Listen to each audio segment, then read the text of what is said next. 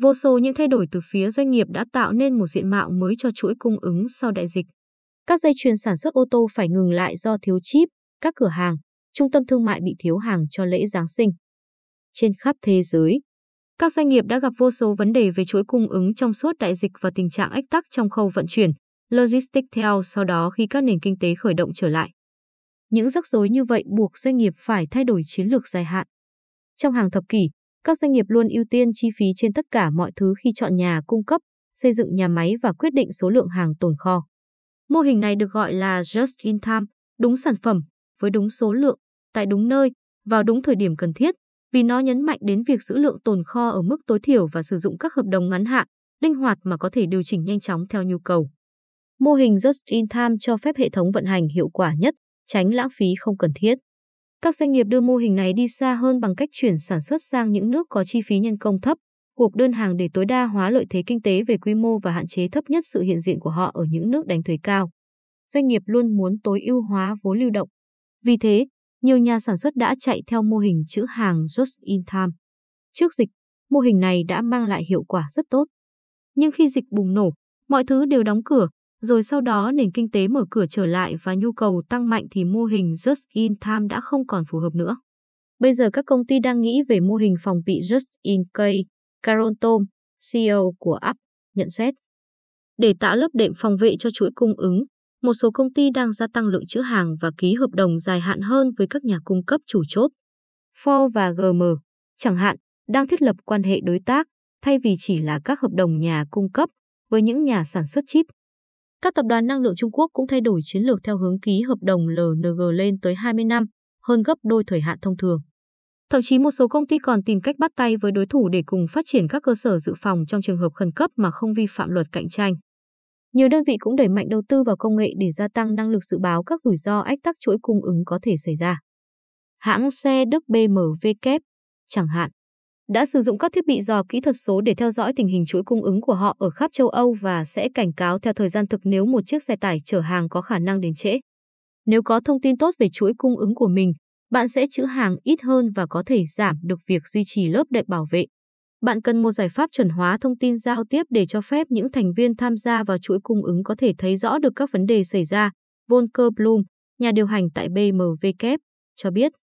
Đó là lý do các nhà sản xuất ô tô lớn của Đức và các nhà cung cấp lớn nhất của họ gồm Bosch, Siemens, Schaeffler và nhiều công ty khác gần đây đã bắt tay thành lập Catena X.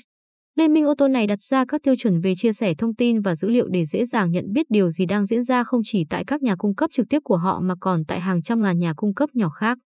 Một khảo sát trong năm 2021 của McKinsey cũng nhận thấy 61% doanh nghiệp đã gia tăng lượng tồn kho các sản phẩm quan trọng và 55% đã bắt tay hành động để đảm bảo họ có ít nhất hai nguồn cung cấp nguyên vật liệu.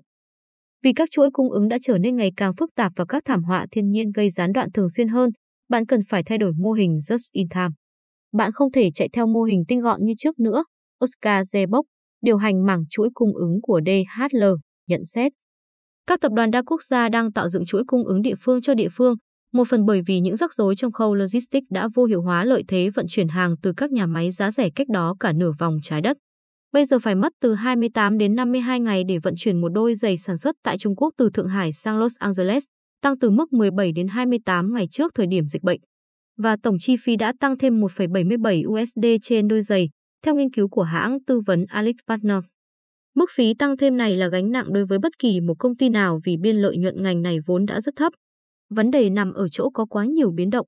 Nếu lúc nào cũng bị trễ giao hàng 10 ngày, bạn có thể tính toán thêm nguồn nguyên liệu của 10 ngày này vào chuỗi cung ứng.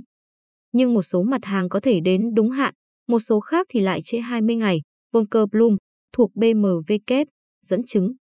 Các nhà sản xuất và nhà bán lẻ mọi mặt hàng từ ô tô cho đến giày dép, vaccine cũng nhận thấy lợi thế của việc có nhà cung cấp ở gần với thị trường tiêu dùng của mình. Thêm nữa, những ngành quan trọng về mặt chiến lược như chăm sóc sức khỏe cũng nhận được sự hỗ trợ từ chính phủ. Điều này đã góp phần khôi phục sản xuất tại khu vực Bắc Mỹ. Chẳng hạn, Ford và Sức khỏe Innovation của Hàn Quốc gần đây tuyên bố kế hoạch xây dựng một nhà máy sản xuất pin lithium ion 5,8 tỷ đô la Mỹ tại bang Kentucky, Mỹ và tại châu Âu, nơi Intel cam kết dành ra 20 tỷ đô la Mỹ vào sản xuất chip. Tôi không nghĩ mọi thứ sẽ trở về như cũ, cho dù Trung Quốc có trở thành một trung tâm sản xuất giá rẻ như trước đây. Điều đó có nghĩa là các địa điểm như Texas và Kentucky trở nên hấp dẫn hơn vì họ đang có những ưu thế cộng thêm về Just in Time và Just in Case. Simon Franklin, CEO Alice Partner, nhận định. Resilience, hãng dược sinh học công nghệ cao có trụ sở tại San Diego, là một trong những công ty hưởng lợi từ xu hướng này. Được thành lập trong bối cảnh đại dịch, Resilient đã nhận được khoản đầu tư trực tiếp từ chính phủ Canada trị giá 164 triệu đô la Mỹ cho cơ sở sản xuất tại Ontario và giành được các hợp đồng từ Moderna cũng như các công ty phát triển vaccine và dược phẩm khác để sản xuất chúng tại Bắc Mỹ. Resilience có 4 cơ sở đang hoạt động và có kế hoạch mở thêm ít nhất 6 cơ sở nữa.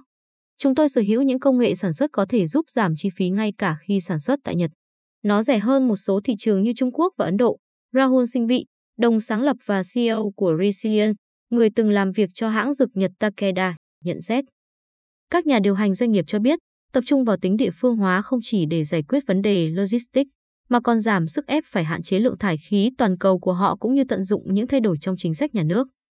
Cắt giảm số lượng phụ tùng và sản phẩm được vận chuyển khắp thế giới là một cách dễ dàng giúp cải thiện tình trạng carbon của doanh nghiệp.